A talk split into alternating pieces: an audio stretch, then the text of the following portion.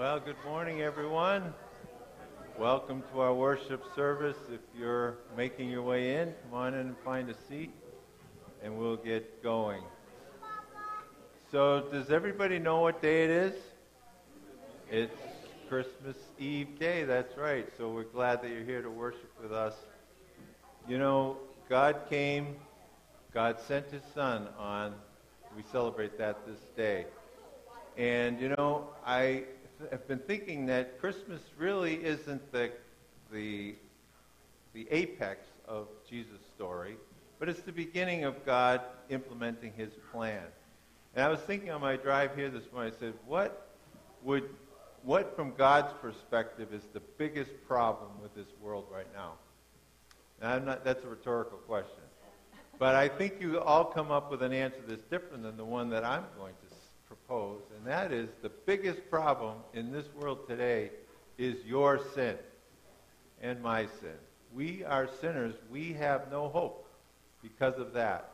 But Jesus came, and the beginning of the plan started at Christmas, and that was so that God could take care of the biggest problem in this world.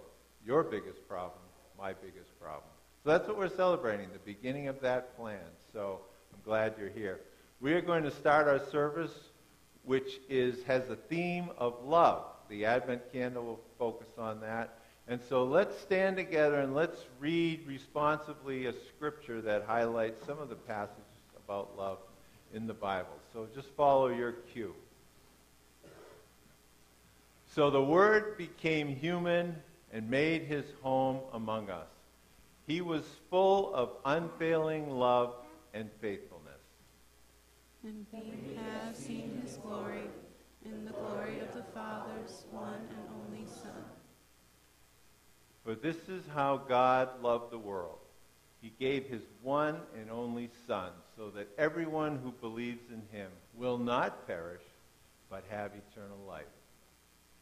God sent his Son into the world, not to judge the world, but to save the world. So I am now giving you a new commandment love each other. Just as I have loved you, you should love each other. Your love is another will prove the world that you are my disciples. Let's continue in worship and song.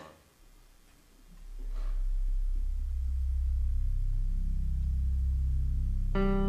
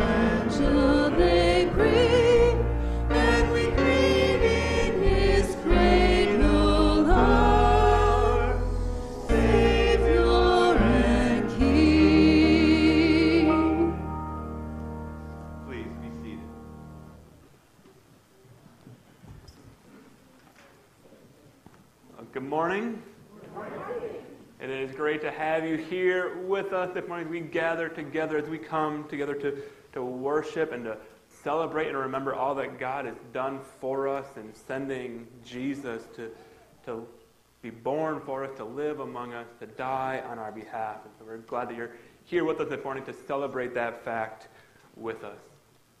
If you're new or visiting, my name's Tim. I'm the, the senior pastor here at Three Lakes Evangelical Free Church. We're glad that you chose to be here with us this morning a couple announcements to bring to your attention. One is that this evening at 6 o'clock, we will gather here again for a, a Christmas Eve candlelight service that we'd invite you to be a part of for that.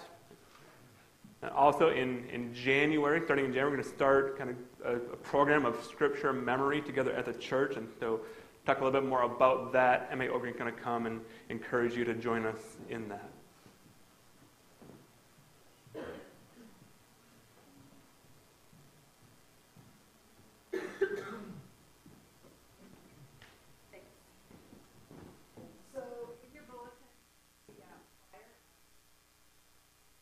Which I will talk about more next week on specifically what that's going to look like.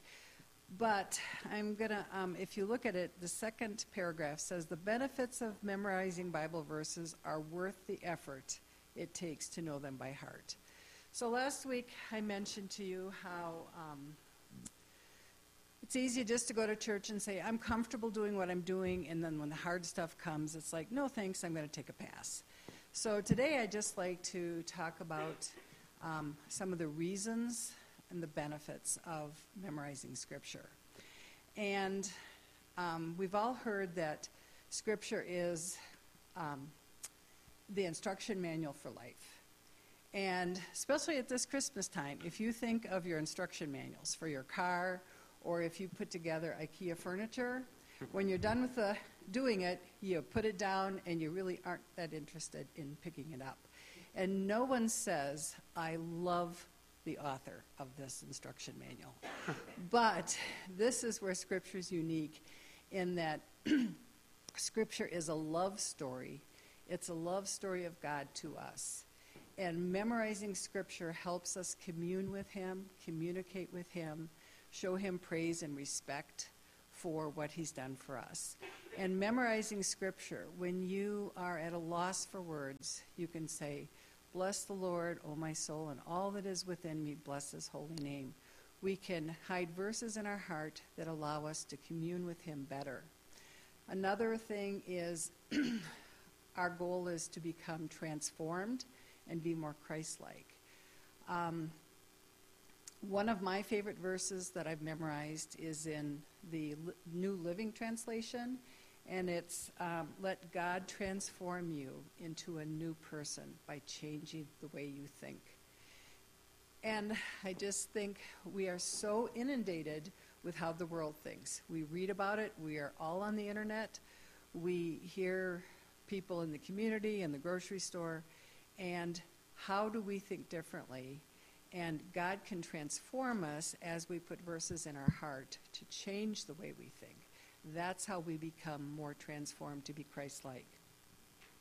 Third way is um, uh, when you have uh, talking to friends or loved ones or family, uh, and they say things, and you know there's that scripture verse. Um, Mary Jo uh, Schenke was talking to me at Pastor's um, open house last Sunday, and she said, when someone quotes scripture to you at just the right time, it's just so, it just moves your soul because A, they knew it in their heart and they chose to share it with you. It's very, very powerful.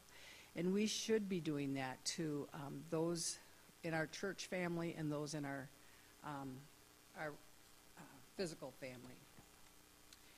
And then communicating to other um, unbelievers we, some of us, um, are, are, the extent of our theology is Jesus loves me, this I know.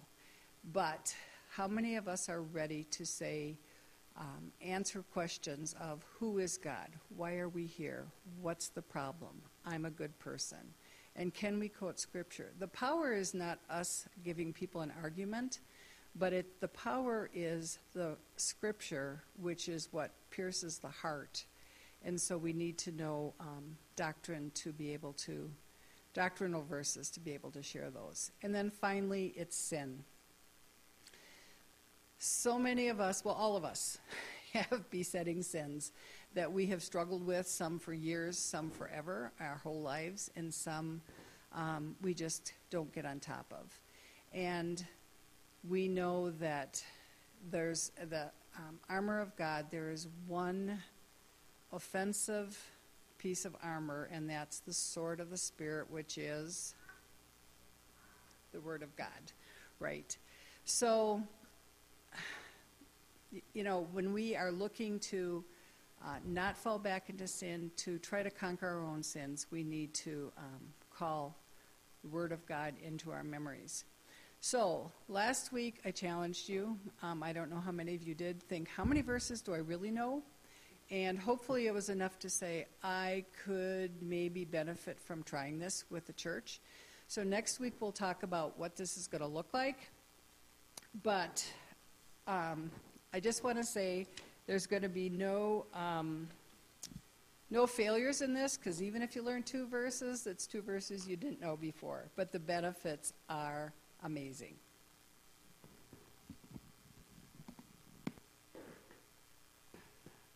Thank you, Emma. And yeah, I just I'm going to encourage you to, to take part in this and see the value in, in memorizing God's Word.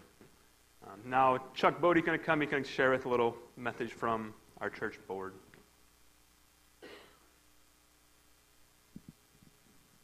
Thank you, Tim. Good morning and Merry Christmas to the church. Um, I'm filling in for uh, our uh, chairman of the board, Scott Epler, uh, who can't be here today, has some family uh, obligations. So just imagine that I'm Scott Epler. Put a little, put a little hair on me and another six inches of height, and you can, you can use your imagination. Anyway, uh, traditionally, about this time of year, we ask the congregation to uh, donate to a gift for our great pastors that we have. And so I am uh, honored to have the privilege of awarding those to our pastors. And Ian?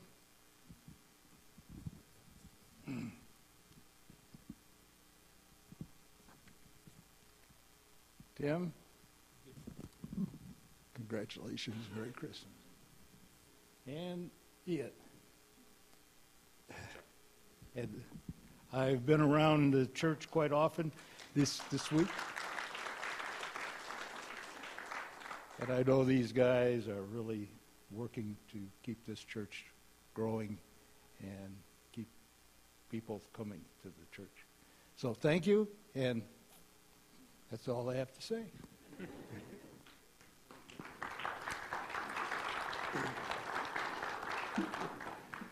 Well, thank you, Chuck, and thank you, all of you. It's again, it's been a delight to serve you this past year and for several years now. It's a joy for us to be here. We're, we're thankful for all of you. So thank you. As we continue in this time of worship, would you join me in a, a time of, of prayer?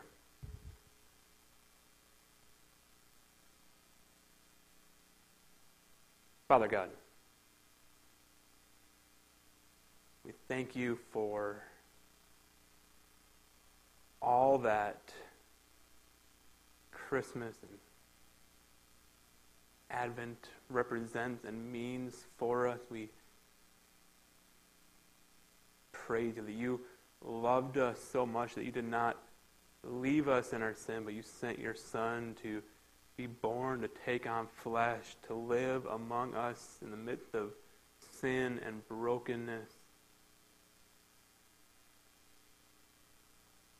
so easy for us to take that truth for granted, that you would send your son.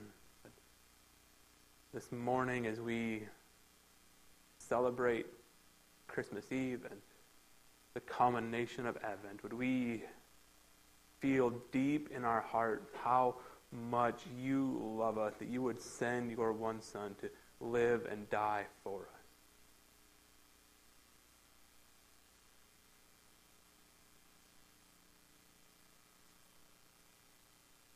Would that not just be a truth that's stuck in our brain? Would it not just be words that leave our lip, but would our hearts feel the depth of your love for us, that you would send your Son?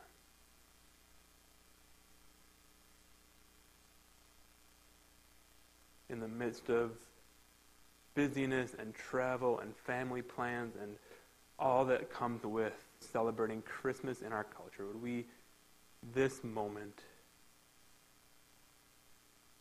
feel the significance of what we celebrate at Christmas.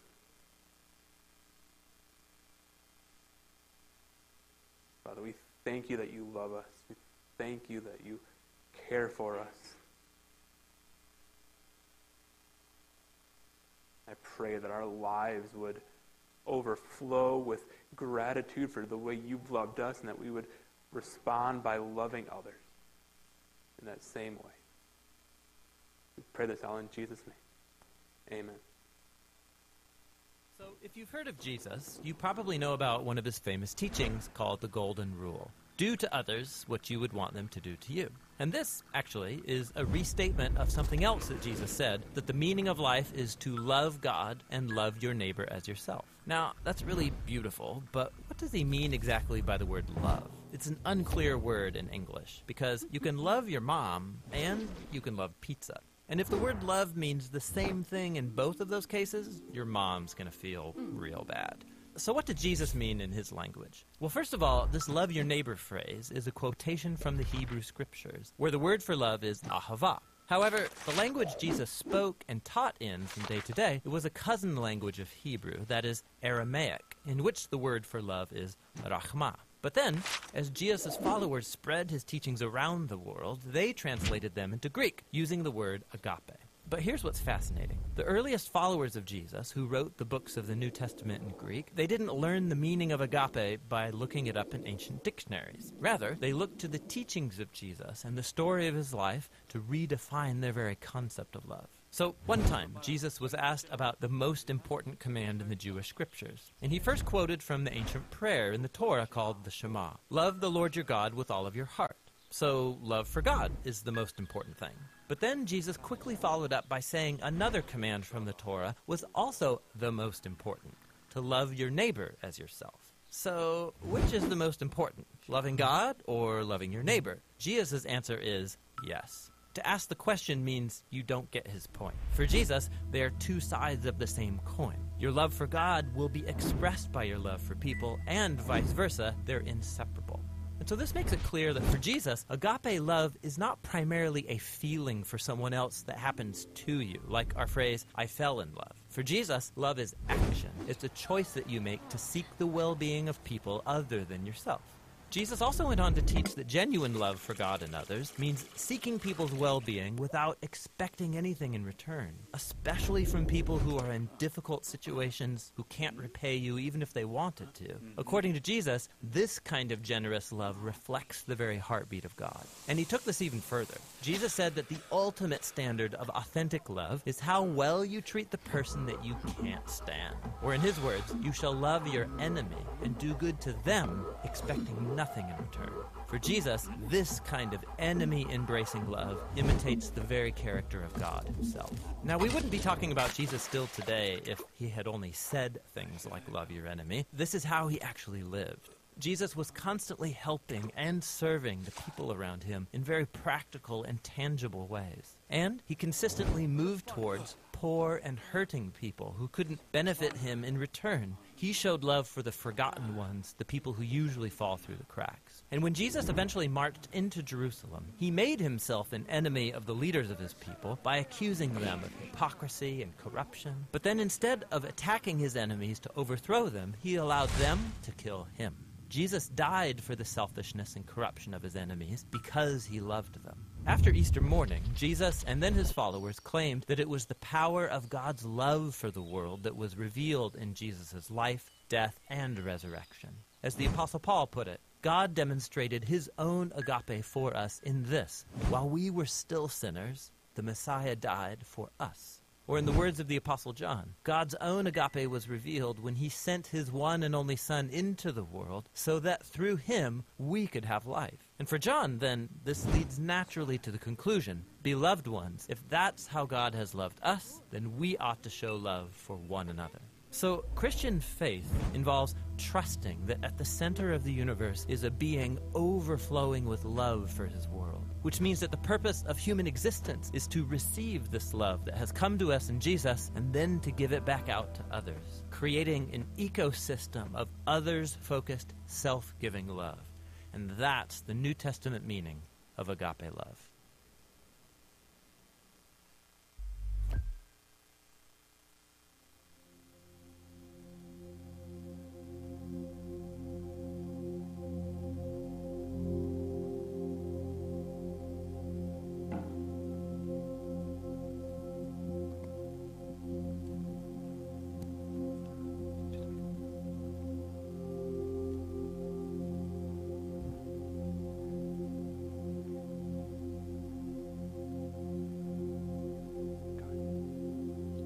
This fourth Sunday of Advent, we remember that the reason God sent Jesus was because he loved us. John 3:16 says, "For God so loved the world that he gave his one and only son, that whoever believes in him shall not perish but have eternal life." We also remember that because God first loved us, we should love God and love other people. Matthew 22:36 through 39 says, Teacher, which is the most important commandment in the law of Moses? Jesus replied, You must love the Lord your God with all your heart, all your soul, and all your mind. This is the first and greatest commandment. A second is equally important love your neighbor as yourself. We light the fourth candle of Advent to remember God's love for us. God's love is so great that He gave us His one and only Son so that we could have eternal life.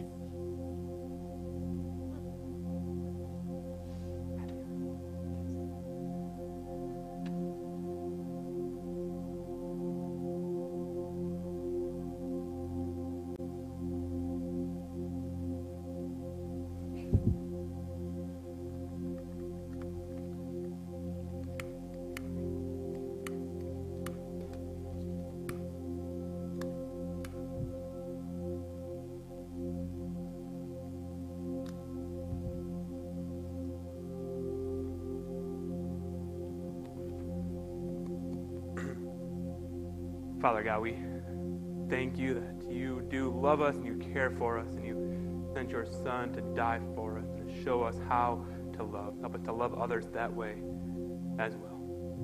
Right now, in Jesus' name, amen.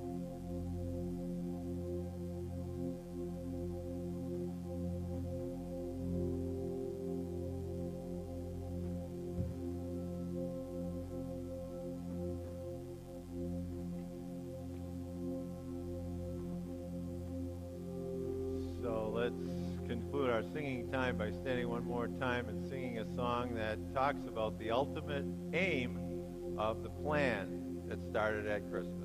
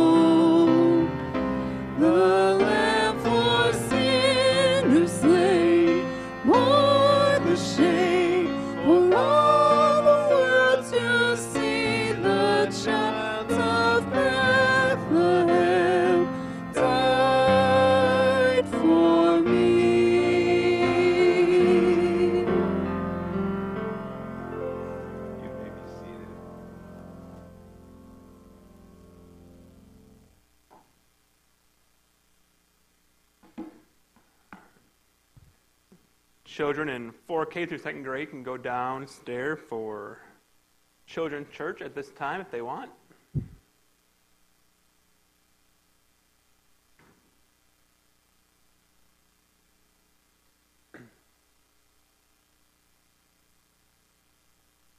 So in 2008, there was a single basketball shot that likely saved hundreds of lives. The shot took place during the quarterfinals of the SEC basketball tournament. Alabama was playing Mississippi State in the, at the Georgia Dome in Atlanta. And Alabama was down three with two seconds remaining. So Alabama takes a timeout so they can advance the ball to half court. And then from half court, they inbound the ball to, to Mykal Riley.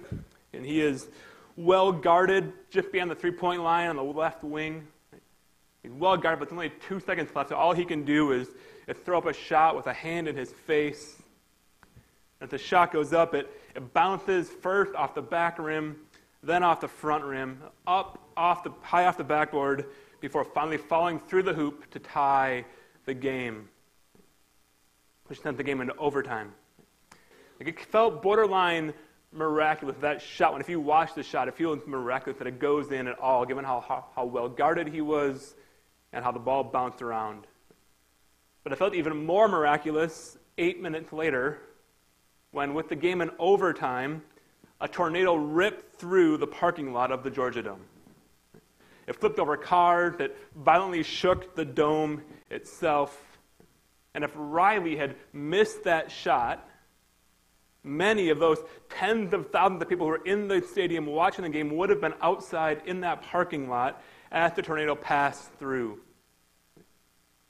But because Riley's shot went in, their walk to their car was delayed, and they were safely inside the Georgia Dome as the tornado passed by. The point being, so often in life, timing is everything. If those fans had left the stadium just a little bit earlier, things would have gone very differently. And this morning, as we reach the, the climax of the Advent season, we see the importance of timing. One of the things that kind of Advent invites us to reflect on is it's how the Jewish people longed for years and years for the Messiah to come. Right? Thousands of years they waited and waited. We sing songs like, Come, thou long expected Jesus, and O come, O come, Emmanuel, to remind us how they waited. They, invite us and encourage us to reflect on, on the waiting the Jews endured. And for those Jews who were waiting for that Messiah, it must have felt like, like God was slow. It must have felt like God was taking his time for no reason. It must have felt like God had forgotten them. But in Galatians 4, where we are this morning, we see that, it, that God was not slow in sending Jesus. We see that God wasn't taking his time for no reason. He certainly hadn't forgotten his people or his promise. Instead, what we see in Galatians 4 is that God sent Jesus at just the right time. So let's see, look at Galatians chapter 4, verses 1 through 7 with me. It'll be on the screen there in your bulletin. If you have your Bible, you can look there. Galatians 4, 1 through 7 says this. Think of it this way. If a father dies and leaves an inheritance for his younger children, those children are not, are not much better off than slaves until they grow up even though they actually own everything their father had. They have to obey their guardians until they reach whatever age their father set. And that's what it, the way it was with us before Christ came. We were like children. We were slaves to the basic spiritual principles of this world. These next four verses are where we're going to spend most of our time this morning. But verse 4 But when the right time came, God sent his son the implication being that if God had this done at any other time, it would have been the wrong time. God wasn't waiting for no reason. God sent his son at just the right time, the perfect time. But when the right time came, God sent his son, born of a woman, subject to the law. God sent him to buy freedom for us, who were slaves to the law, so that he could adopt us as his very own children and because we are his children, God has sent the Spirit of his Son into our heart, prompting us to call out, Abba, Father. Now you are no longer a slave, but God's own child. And since you are his child, God has made you his heir. What we see in this passage, right, that the Father sent the Son at the perfect time. I already emphasized verse 4 once in, in reading that, but it's worth reading again, right? Verse 4 When the right time came, God sent his son. Which, of course, raises the question which is like, what made that time the right time? What made 2,000 years ago the perfect time for Jesus to arrive on the scene? And of course, we can't fully know the mind of God. We can't fully know all his reasons. But I think there's at least two reasons for why the Father's timing was perfect in, in sending his Son. The first is that the Father's timing was perfect theologically. David Platt, writing about this passage, says this Everything that was going on in the Old Testament was leading up to this point. The promise that Abraham had, had been given, the law of Moses had done its work to drive men to anticipate Christ, and over 300 prophecies had been given, all of it aimed toward this time. So God had used the whole of Old Testament history to set up and point toward this day that the Messiah would come.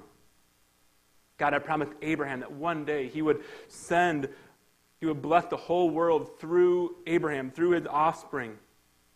God had shown the people their need of a Savior, of a Messiah, through giving them the law that they couldn't keep in their own power. He had given many prophecies that foreshadowed and pointed toward the Messiah's coming. It was all pointing to this time when God would send his Son. And so now, finally, all the promises have been promised, all the prophecies have been prophesied. The inability the, to keep the law have been felt. The need of a Savior have been deeply felt in people's heart. And so now is the right time for God to send his Son. It was the right time in the scheme of, of God's plan, right time theologically. But it was also the right time culturally. About 300 years before God sent Jesus, Alexander the Great created one of the greatest empires the world's ever known. It's the Macedonian Empire.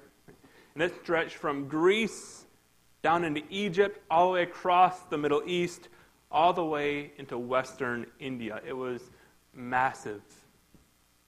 And in building this empire, Alexander created or made Greek the official language of that empire. And because the empire was so massive, Greek became popular even in places that it, the empire didn't extend, right? Even Alexander didn't conquer Rome, but he had made Greek such a dominant language in the world that when the Roman Empire eventually replaced Alexander's empire, Rome became bilingual, speaking both Latin and Greek. The result of all of this, that when God sent Jesus, Greek was the dominant kind of business lingua franca of a large swath of the Eastern Hemisphere. And that mattered because after his resurrection, Jesus is going to send his followers out. He's going to tell them to go and tell people what he has done. He's going to tell them to go and be his witnesses. And as his followers go out, obeying that command, they're able to travel from city to city and country to country, telling people about Jesus without learning new languages. Just think about Paul in this letter to the Galatians. Paul writes this letter to the churches in Galatia, which is in modern day Turkey, where they today speak Turkish. And this letter, Paul has written about his, his experience of conversion, which he happened on the road to Damascus which is in modern day Syria, where today they speak Arabic. He's also talked about a travel to Jerusalem in this letter, where today they speak Hebrew. And Paul's life will end in Rome, where today they speak Italian. But during this time period, thanks to Alexander, Paul could speak Greek and tell people about Jesus in Greek in all those places. He didn't have to learn a new language everywhere he went. He could speak Greek everywhere, and the gospel could advance. But it wasn't just the lack of a language barrier that made this the perfect time for Jesus to arrive. At the time of Jesus' coming, the Roman Empire, as I said, had kind of replaced the Greek Empire as the dominant political force in the world. And that had ushered in an era that historians call the, the Pax Romana, or the Roman peace. And during this time, there was relatively little warfare, and pretty much everyone agreed that you couldn't beat the Romans, so why try? So there's relatively little warfare. And the Romans could focus instead of war on building infrastructure like roads. And this meant that it was relatively safe because of the lack of war, and easy because of the high quality roads for followers of Jesus to travel and carry the message of Jesus with them. And all this together meant that the gospel, the good news about Jesus, was able to spread rapidly in the year following the, the death and resurrection of Jesus. By 100 AD, so 70 years after Jesus' death, Christianity, despite being illegal, despite being highly persecuted, had spread out of Israel into modern day Iraq, Iran, Saudi Arabia, Turkey, Egypt, Spain, France, and even up into England. And that spread is due in no small part to the ability of early Christians to, to travel safely on Roman built roads and share their faith with others in a common language. Now, of course, right, God could have worked to see his gospel advance if those things weren't true.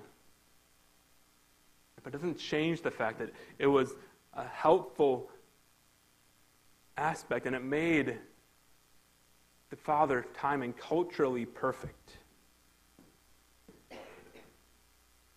Even though like the Jews who had been waiting for a Messiah must have felt like God was taking his time for no reason.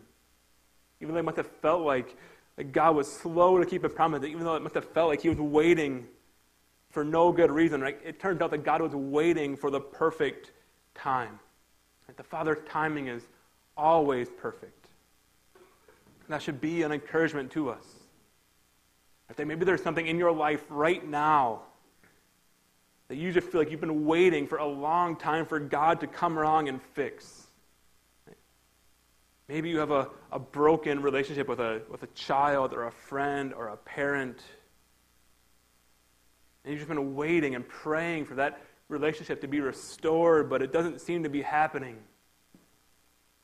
Or maybe you or someone you love is fighting a chronic illness and you've been waiting and praying for healing. Or maybe you've been hoping and praying for a new or a better job or a new and better house. Or maybe you've been trying to conquer some sin in your life and you've been waiting and praying for God to give you the strength to conquer that sin. Maybe you've been hurt by someone. You're waiting for them to, to come to their senses and make things right and to heal that friendship. Whatever it is. You're here this morning. You've been waiting for something. And it just doesn't feel like it's been happening and you're wondering, where is God? Why won't He show up? That's you this morning. Be encouraged. God's timing is perfect. Even when we can't see it, even when we can't understand it, the all wise, all loving God is not slow to keep his promises. His timing is perfect. The Father's timing is perfect in sending his Son. But obviously, it's not just the Father's perfect timing that makes Christmas worth celebrating. Even more important than the timing is the identity of the one the Father sent. If the Father had sent a sinful human, or if the Father had sent a, a sinless but non human angel, then Christmas would not be worth celebrating. Christmas is only worth celebrating because God sent his son. And for to grasp just why Christmas is so important, then we must understand rightly who this son is. And verse 4 tells us three important things about the son. Verse 4 tells us that the son is the son of God, that he was born of a woman, that he was born subject to the law. And all those things matter. Just going to walk through them quickly one by one. The first thing, which may seem obvious, but it's important, that like, the Son that is sent is, is God's Son.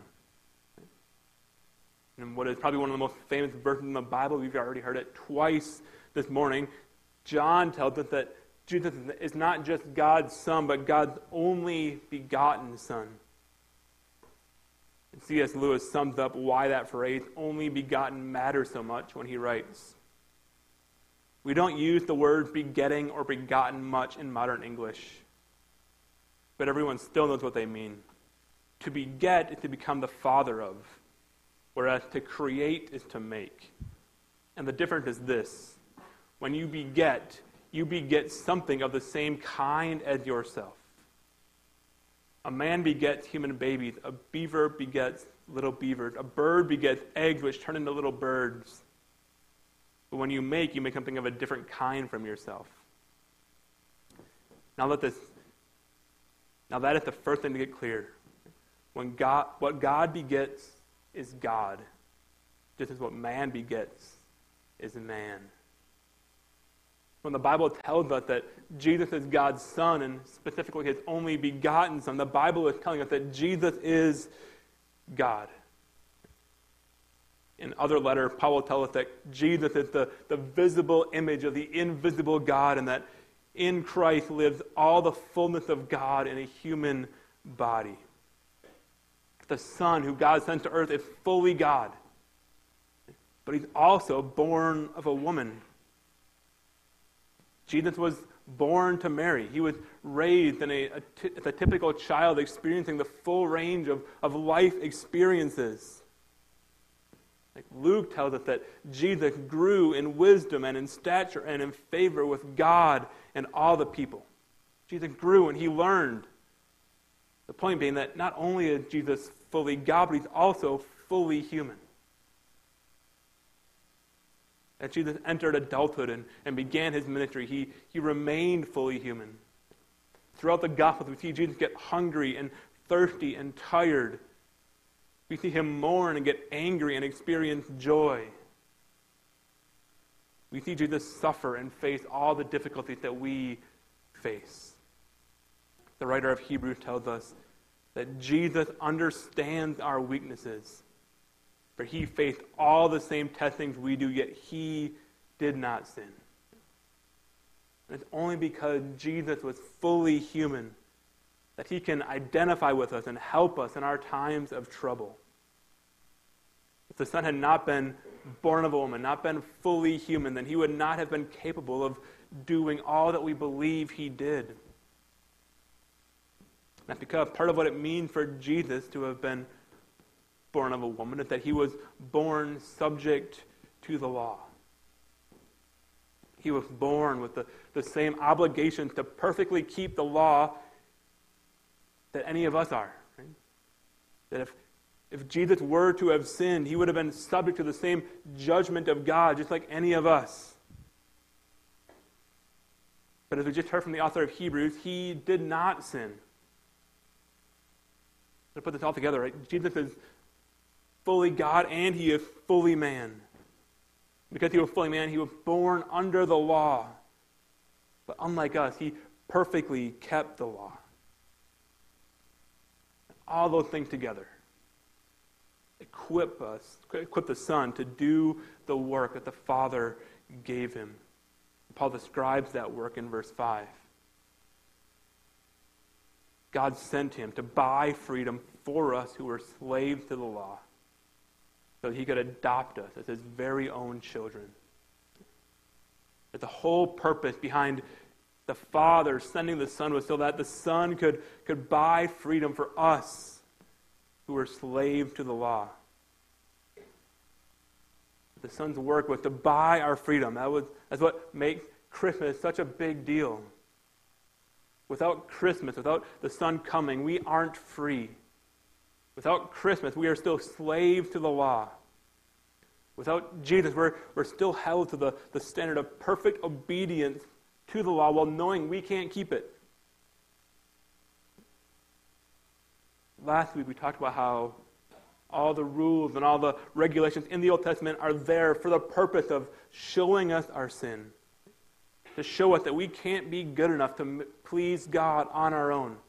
We can't earn God's favor in our own power. We are slaves to sin. We can't help but to sin apart from Jesus. But then Jesus comes.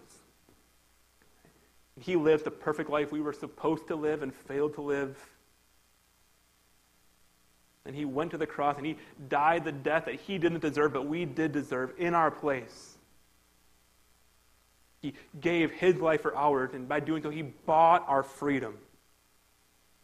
He made it possible for us to be made right with God, for us to have eternal life. Our standing with God, our righteousness before God, has nothing to do with what we do or don't do, and everything to do with what Jesus did for us. Jesus came, He lived a perfect life, and then died in our place. He offered us His perfect, righteous life in exchange for our sinful life. So that when God looks at those who believe in Jesus, He doesn't see us on the basis of what we've done or not done. He sees us as if we had lived the sinless life that Christ lived. When God looks at those who believe in Jesus, He sees Christ in them, which is why He then adopts us as His very own children, as verse 5 tells us. When He looks at us, He sees His child in us. When we believe in Jesus, we, like Jesus, become the Father's very own children. He makes us a child to believing in Jesus, which is incredible. But even, even better than that in verse 6. And because we are his children, God has sent the Spirit of his Son into our heart, prompting us to call out, Abba, Father. The Father not only sent the Son to make us his children, but then after that, he sent the Spirit to apply that truth to our hearts. I've been thinking a lot lately about like becoming a father, right? maybe for obvious reasons. Uh, and I just think about like what a miraculous process it is. Right? But I remember when we were having our, our first child, Adelia, like as soon as we found out my wife was pregnant, like I was aware that I was now a father. And every time we'd go to an appointment and we'd hear the heartbeat or we'd see the baby on an ultrasound, the knowledge that as a father grew in me. And I, I had this knowledge, like I'm a father, because the baby is in alive and in the womb. But then Adelia was born. I, I held her in my arm for the first time. Right? And in holding her in my arms, the reality that I'm a father sunk into my heart in a, a whole new way. I became a father the, the moment that baby was conceived. But it took holding that baby in my arms for, to apply that truth to my heart. That's what the Spirit does for us. Like we become God's child the moment He adopts us. But then He sent the Holy Spirit to apply that truth to our hearts and to make us know. Not just with head knowledge, not just intellectually, but in a deep experiential way that we are God's children because we're his children, we're welcomed and we're encouraged to cry out to him, Abba, Father. That word Abba, the, the Aramaic word for father, and it, communicates a sense of, of intimacy, of, of warmth, of trust, of affection.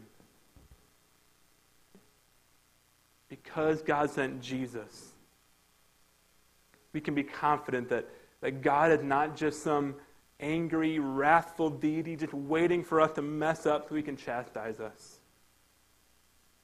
Because God sent Jesus, we can be confident that God is not some distant, aloof, divine force who started the universe in motion and then took his hands off the wheel. Because God sent Jesus to live among us and die in our place, to make us his children we can cry out to Him. We can know that He hears us. We can know that He wants to help us. He is our Abba. The Holy Spirit applies that truth to our lives. Two nights ago, our, our youngest son, Elijah, he woke up during the night crying. So first, my wife, who was still awake, went in and tried to console him for a while. But she put him down, and he kept crying and just wailing. We tried to let him cry it out for a little bit, but he just kept going. And so eventually I went in there and held him and consoled him until he, he fell asleep. So I went in there, held him, and then lay by him and held his hand for a while, and eventually he fell back asleep. Now, like, because I'm a human, there was a part of me that was kind of annoyed, right, by his crying. And he just, dude, dude, just go to sleep. I don't, I don't want to do this right now. I want to be sleeping. So I had that emotion. But because I'm his Abba, because I'm his father, the much larger part of me was glad that I was able to console him. I was glad that he trusted me to meet his need for comfort. If that were anyone else's child, I would have been 100% just annoyed, no sympathy whatsoever. But because it's my child, my feelings were mostly compassionate and loving and, and sympathetic towards this crying kid. I want my kids to, to feel free to cry out to me when they need me. And that's how God feels about us. But without that sinful side that gets annoyed when we call out. Because God sent His Son at Christmas, we are His children. The Holy Spirit applies that truth to our hearts. And He encourages us to cry out to God as Father. He wants to hear our hearts cry, whatever that may be. And the holidays and, and Christmas in particular are not always easy. They can stir up emotions and, and pain and, and resentments and, and hurts and unsatisfied longings. All the while, we feel the need to act like it's the most wonderful time of the year. If you're here this morning, you're, you're hurting or you're walking through difficulty, know that your Father, your Abba, desires that you cry out to Him. You don't have to put on a pious face to approach God. You don't have to have just the right words to go before Him. You can call out to Him as a child calling out to his Father. We, we celebrate Christmas. Because God sent His Son at the perfect time in order to make us children. And remembering that first Christmas should, should cause us to remember all the ways that that benefits us, that we can be saved from our sins by the life and death of Jesus. But remembering that God sent His Son should also change how we live in the world. And in Philippians 2, there's this beautiful passage where Paul highlights many of the things about Jesus we've talked about this morning. That he is both fully God and fully man, that he came to earth for us. But what's interesting about this passage in Philippians 2, that Paul tells us all of this as a way to encourage us to treat others the way Jesus treated us. This passage is, in many ways, kind of the perfect summary of why Jesus came to earth and how we should respond. So, to close our time this morning, I just want to invite you to, to close your eyes, a moment of silence, and hear these words from Paul in Philippians 2 as he reflects what it means that God sent his Son. I invite you to still your hearts, still your minds, hear these words from Paul about Jesus to us. Therefore, if you have any encouragement from being united with Christ, if you have any comfort from his love, if any common sharing in the Spirit, if any tenderness and compassion, then make my joy complete by being like minded, having the same love being one in spirit and of one mind. Do nothing out of selfish ambition or vain conceit. Rather, in humility, value others above yourself, not looking to your own interest, but each of you to the interest of others. In your relationships with one another, have the same mindset as Christ Jesus who, being in very nature God, did not consider equality with God something to be used to his own advantage. Rather, he made himself nothing by taking the very nature of a servant, being made in human likeness, and being found in appearance as a man, he humbled himself by becoming obedient to death, even death on a cross. Therefore, God exalted him to the highest place and gave him the name that is above every name, that at the name of Jesus every knee should bow in heaven and on earth and under the earth, and every tongue acknowledge that Jesus Christ is Lord, to the glory of God the Father. Let's pray.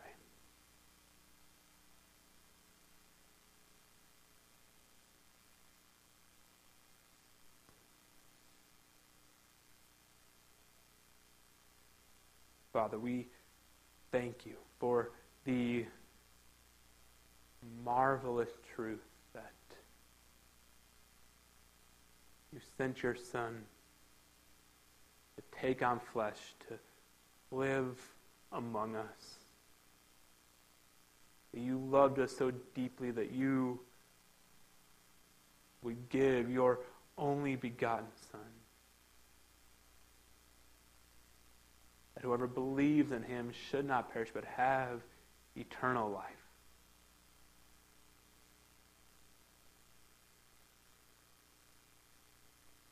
Are there anyone here who has not believed in Jesus for eternal life? Would you work now to reveal their need to them?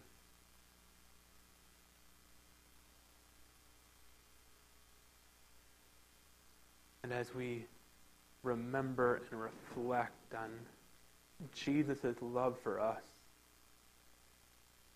on Jesus' humility toward us and giving up the glories of heaven to come and live among us.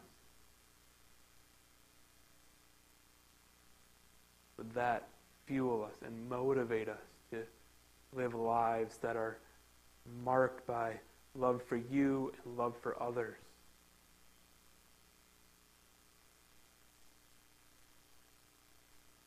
We remember how Jesus humbled himself to the point of death on a cross, would that cause us to humble ourselves, to consider others more valuable than our own, to help us look to the interests of others over our own interests?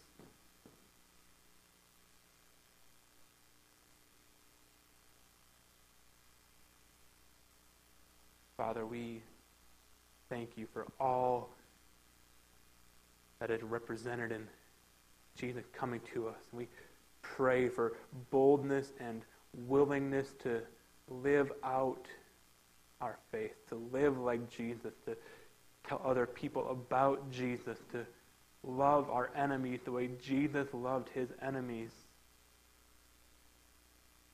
to be humble the way Jesus humbled himself.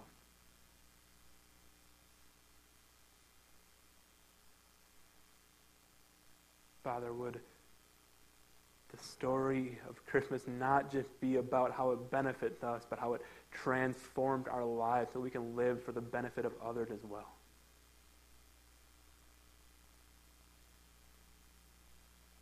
We thank you for your Spirit who lives in us to transform us and to urge us to live the life you have called us to live. I pray that we would go about our lives now. Go to our holiday plans. Go to see family. Go amongst our neighbors and our coworkers, desiring to show them Jesus.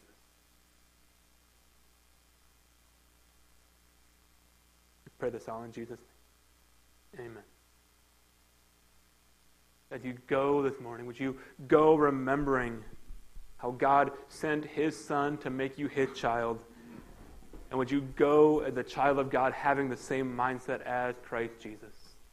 You are dismissed.